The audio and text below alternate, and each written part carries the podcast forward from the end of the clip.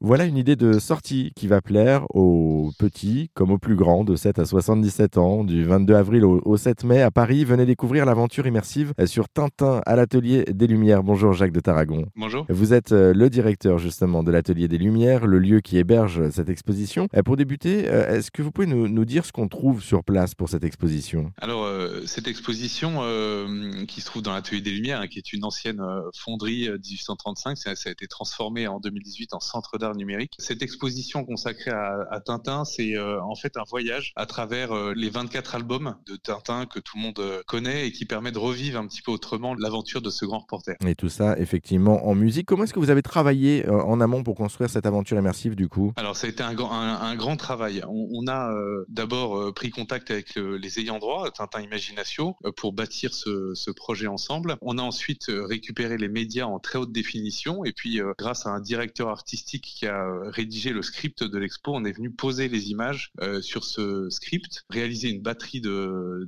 tests pour affiner, améliorer au fil de l'eau cette expo. C'était un travail d'une année environ pour 4 euh, à 6 techniciens audiovisuels, motion designers.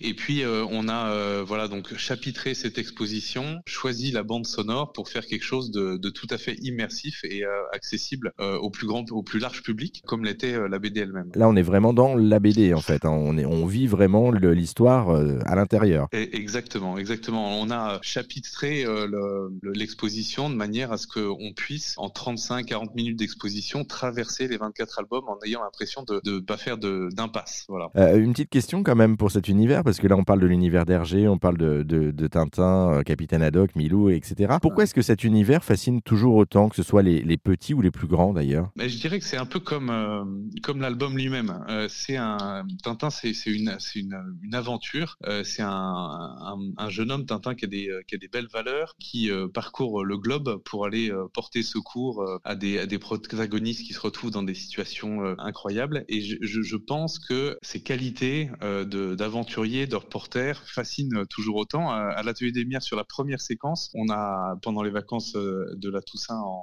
2022, on a accueilli 60% de moins de 35 ans. Ça prouve qu'il y a quand même toujours un public jeune qui est là et qui, qui est fasciné par cette thématique. Ce qui est drôle aussi, c'est qu'on a vu beaucoup de familles euh, venir et notamment beaucoup de grands-parents emmenant par la main leurs petits-enfants pour découvrir cette expo. Euh, ça montre que c'est euh, intergénérationnel et qu'il y a une, envie de passation. Oui, c'est ça, une envie de, transmission, derrière. Exactement. sur, les, retours, justement, vous le disiez, il y a beaucoup de personnes qui, sont déjà venues pour la première, la première partie de l'exposition. C'était en fin 2022. Quels ont été les, principaux retours? Qu'est-ce qu'on vous a dit? Alors, les retours ont été vraiment excellents. C'est une belle exposition qui a une, une euh, qui, est, qui, est, très fidèle visuellement à la BD elle-même. On est reparti de la ligne claire, on a respecté euh, euh, les, les, les, contrastes, les, les bulles, le, la mise en page. Il y a, il y a énormément d'animation, de transition. Donc c'est une expo qui est très vivante, qui a beaucoup plu au public, aux néophytes, parce que tout le monde ne connaît pas Tintin, mais aussi aux érudits. On a des vrais titinophiles qui sont venus voir l'expo et qui nous ont fait des, des retours incroyables.